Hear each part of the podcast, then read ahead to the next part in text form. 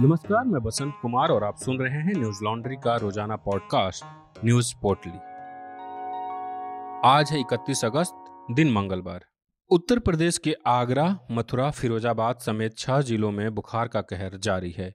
Media reports के मुताबिक viral बुखार से बीते एक सप्ताह में अड़सठ लोगों की मौत हो गई है, जिसमें से 40 बच्चे हैं। इस बुखार से सबसे ज़्यादा आगरा, मथुरा, मैनपुरी, एटा और कासगंज जिलों के गाँव प्रभावित हैं। मीडिया रिपोर्ट्स की माने तो अकेले फिरोजाबाद में ही 40 के करीब बच्चों की मौत हुई है। सोमवार को उत्तर प्रदेश के मुख्यमंत्री योगी आदित्यनाथ ने फिरोजाबाद पहुंचकर बीमार बच्चों का हाल जाना और साथ ही कई बच्चों के परिजनों से भी मुलाकात की। हिंदुस्तान डॉट कॉम ने अपनी खबर में बताया कि सीएम योगी के अनुसार फिरोजाबाद में ही 32 बच्चों और सात वयस्कों की मौत हुई है। सीएम ने इतनी बड़ी संख्या में हुई बच्चों की मौत पर नाराज़गी व्यक्त की है। इसी बीच मंगलवार सुबह कांग्रेस नेता प्रियंका गांधी ने ट्वीट करके बच्चों की मौत को लेकर यूपी सरकार पर सवाल खड़े किए हैं। गांधी ने लिखा, फिरोजाबाद, मथुरा, आगरा एवं उत्तर प्रदेश की अन्य जगहों पर बुखार से बच्चों समेत तमाम लोगों की मृत्यु की खबरें दुखदाई है।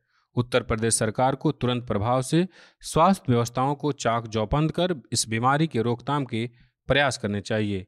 बीमारी से प्रभावित लोगों के बेहतर इलाज की भी व्यवस्था की जाए। उत्तर प्रदेश में एक सितंबर से स्कूल खुल रहे हैं, लेकिन इसी बीच बुखार के बढ़ते असर को देखते हुए फिरोजाबाद प्रशासन ने कक्षा एक से आठ तक के सभी स्कूल 6 सितंबर तक बंद रखने के आदेश दिए हैं। नवभारत टाइम्स की रिपोर्ट के मुताबिक मथुरा के कुछ गाँव में बुखार की वजह से अब तक बच्चों सहित कई लोगों की जान जा चुकी है। मौतों के बाद हरकत में स्वास्थ्य विभाग ने बुखार से पीड़ित लोगों के सैंपल लिए। तो उनमें डेंगू, मलेरिया, वायरल फीवर के अलावा अब अस्क्राइब टाइफस नामक बीमारी की पुष्टि हुई है। इस बीमारी में सामान्य बुखार के साथ शरीर में छोटे छोटे दाने चकते हो जाते हैं। भारत के मुख्य न्यायाधीश एन वी रमना ने सुप्रीम कोर्ट के अतिरिक्त भवन के परिसर के सभागार में आयोजित एक शपथ ग्रहण समारोह में नए न्यायाधीशों को पद की शपथ दिलाई। नौ नए जजों के शपथ ग्रहण के साथ सुप्रीम कोर्ट में अब मुख्य न्यायाधीश को मिलाकर कुल जजों की संख्या तैंतीस हो गई है। हालाँकि अभी भी एक स्थान खाली है। सुप्रीम कोर्ट कॉलेजियम द्वारा लगभग दो साल से चल रहे गतिरोध को समाप्त करने के एक सप्ताह बाद नौ जजों की नियुक्ति के लिए सरकार की मंजूरी आई। सूची में तीन महिलाएँ हैं और इसमें न्यायमूर्ति बीबी नागरत्ना शामिल है, जो 2027 में भारत की पहली महिला मुख्य न्यायाधीश बन सकती है। न्यायमूर्ति अभय श्रीवास्तव नौ न्यायाधीशों में सबसे वरिष्ठ होंगे। जस्टिस नाथ नागरत्न और वरिष्ठ अधिवक्ता नरसिम्हा मुख्य न्यायाधीश के कार्यकाल के लिए उत्तराधिकारी की पक्ति में शामिल होंगे, जबकि न्यायमूर्ति नाथ और नरसिम्हा का कार्यकाल छह महीने से अधिक का हो सकता है। अपेक्षित महिला मुख्य न्यायाधीश का कार्यकाल अपेक्षाकृत कम और एक महीने से अधिक का हो सकता है। बता दें कि सुप्रीम कोर्ट में पहली बार चार महिला न्यायाधीश होंगी, न्यायमूर्ति बीबी नागरत्ना, हिमा कोहली, बेला त्रिवेदी और न्यायमूर्ति इंदिरा बनर्जी हैं। कोरोना की तीसरी लहर की आशंका के बीच मंगलवार को बड़ी राहत की खबर आई है। दरअसल सोमवार के मुकाबले मंगलवार को कोरोना के मामले लगभग बारह हज़ार कम आए हैं। स्वास्थ्य मंत्रालय के अनुसार मंगलवार को बीते 24 घंटों में कोरोना के तीस नए मामले सामने आए हैं और इस दौरान 350 लोगों की मौत हो गई। वहीं पिछले 24 घंटों में छत्तीस लोग संक्रमण से ठीक हुए। देश में कोरोना के सक्रिय मामलों की बात करें तो इसकी संख्या तीन लाख सत्तर हज़ार छह सौ चालीस है। वहीं सोमवार को बयालीस हज़ार नौ सौ नौ नए कोरोना मरीज़ मिले थे, जबकि तीन सौ अस्सी लोगों की मौत हुई थी। केरल ने भी कई दिनों के बाद थोड़ी राहत की सांस ली है। केरल में पिछले 24 घंटे में कोरोना के उन्नीस मामले सामने आए हैं और 132 लोगों की मौत हो गई। बता दें कि केरल के छह ज़िले एर्नाकुलम, त्रिशूर, कोझिकोड पाल कक्कड़ कोल्लम और कोटायाम में रोज़ाना 2000 से अधिक कोरोना के नए मामले सामने आ रहे हैं। स्वास्थ्य मंत्रालय के अनुसार देश में कोरोना से मृत्यु दर एक दशमलव तीन चार फ़ीसदी है, जबकि स्वस्थ होने की दर संतानवे दशमलव पाँच एक फ़ीसदी है। कोरोना सक्रिय मामलों में दुनिया में भारत अब दसवें स्थान पर है। कुल संक्रमितों की संख्या के मामले में भारत दूसरे स्थान पर है।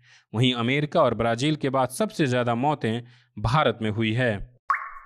सुप्रीम कोर्ट ने मंगलवार को इलाहाबाद उच्च न्यायालय द्वारा पारित एक आदेश को बरकरार रखा, जिसमें नोएडा के इमराल्ड कोर्ट परियोजना में इमारत के मानदंडों के उल्लंघन के लिए 40 मंजिला टावर को ध्वस्त करने का निर्देश दिया गया था। जस्टिस डीवाई चंद्रचूड़ की अध्यक्षता वाली पीठ ने निर्देश दिया कि बुकिंग के समय से घर खरीदारों की पूरी राशि 12 प्रतिशत ब्याज के साथ वापस की जाए और रेजिडेंस वेलफेयर एसोसिएशन को टावरों के निर्माण के कारण हुई उत्पीड़न के लिए दो करोड़ रुपए का भुगतान किया जाए। पीठ ने कहा कि नोएडा प्राधिकरण और एक विशेषज्ञ एजेंसी की देखरेख में तीन महीने के भीतर दोनों टावरों को गिराने का काम किया जाएगा और इस पूरी प्रक्रिया की लागत सुपरटेक लिमिटेड को वहन करनी होगी। इसमें कहा गया है कि सुपरटेक के 40 मंजिला ट्विन टावरों का निर्माण नोएडा प्राधिकरण की मिलीभगत से 915 फ्लैटों और दुकानों का निर्माण किया गया था। वहीं एनडीटीवी की खबर के मुताबिक सुपरटेक सुप्रीम कोर्ट के फैसले के खिलाफ पुनरीक्षण याचिका दाखिल करेगा। सुप्रीम कोर्ट ने पहले कहा था कि सुपरटेक लिमिटेड ने जो किया है, वह स्पष्ट रूप से गलत है, क्योंकि टावरों का निर्माण हाउसिंग सोसाइटी के हरित सामान्य क्षेत्र पर अतिक्रमण करके किया गया था। तब रियलिटी फॉर्म सुपरटेक लिमिटेड ने ट्विन टावरों के निर्माण का बचाव किया था और दावा किया था कि कोई अवैधता नहीं है। अदालत ने कहा था कि सुपरटेक दो मामलों में उच्च न्यायालय के समक्ष मामला हार गया था, जिसमें दूरी, मानदंड और उन टावरों के निर्माण से पहले घर खरीदारों की सहमति नहीं लेना शामिल था। होम बायर्स एसोसिएशन ने दावा किया है कि बिल्डर द्वारा बनाए गए विशाल ट्विन टावर बुकिंग के समय उन्हें दिखाए गए मूल प्लान में नहीं थे। और इसने उनके दृश्य, ताजी हवा और धूप को बाधित कर दिया है। 11 अप्रैल 2014 को इलाहाबाद उच्च न्यायालय ने चार महीने के भीतर दो इमारतों को ध्वस्त करने और अपार्टमेंट खरीदने वालों को पैसे वापस करने का आदेश दिया था। अमेरिका अब अफ़गानिस्तान छोड़कर वापस जा चुका है। जैसे ही अमेरिकी सैन्य परिवहन के अंतिम पाँच विमान अफ़गानिस्तान से बाहर निकले, उन्होंने 200 अमेरिकियों और हज़ारों हताश अफगानों को पीछे छोड़ दिया। जो बाहर नहीं निकल सके हैं और अब उन्हें वहाँ से निकलने के लिए तालिबान की अनुमति लेनी होगी और उन पर भरोसा करना होगा।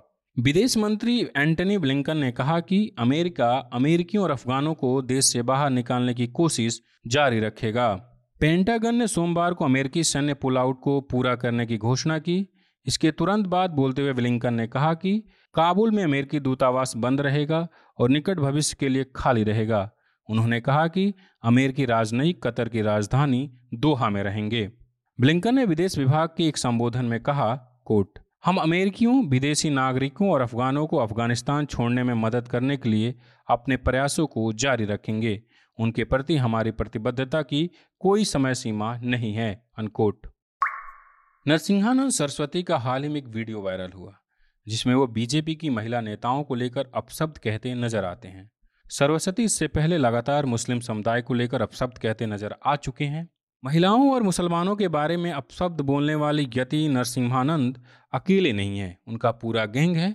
उस गैंग के रंगरूटों की पड़ताल की है मेरी साथी रिपोर्टर शिवांगी, जिसे आप हमारी website Hindi dot news laundry dot com पर जाकर पढ़ सकते हैं। अगर आप चाहते हैं कि ऐसी विस्तृत और ज़रूरी रिपोर्ट आप तक पहुँचे तो न्यूज़ लॉन्ड्री को सब्सक्राइब करें और गर्व से कहें मेरे खर्च पर आज़ाद है खबरें। क्योंकि न्यूज़ लॉन्ड्री किसी से विज्ञापन नहीं लेता, ना कॉरपोरेट से और ना ही किसी सरकार से। हम आपके सहयोग से काम करते हैं और आपसे जुड़ी खबरें, जनहित की खबरें सामने लाते हैं। तो आज ही न्यूज़ लॉन्ड्री को सब्सक्राइब करें। आज बस इतना ही। आपका दिन शुभ हो। नमस्कार। न्यूज़ लॉन्ड्री के सभी पॉडकास्ट ट्विटर आईटीज और दूसरे पॉडकास्ट प्लेटफॉर्म पे उपलब्ध हैं। खबरों को विज्ञापन के दबाव से आज़ाद रखें। न्यूज़ लॉन्ड्री को सब्सक्राइब करें।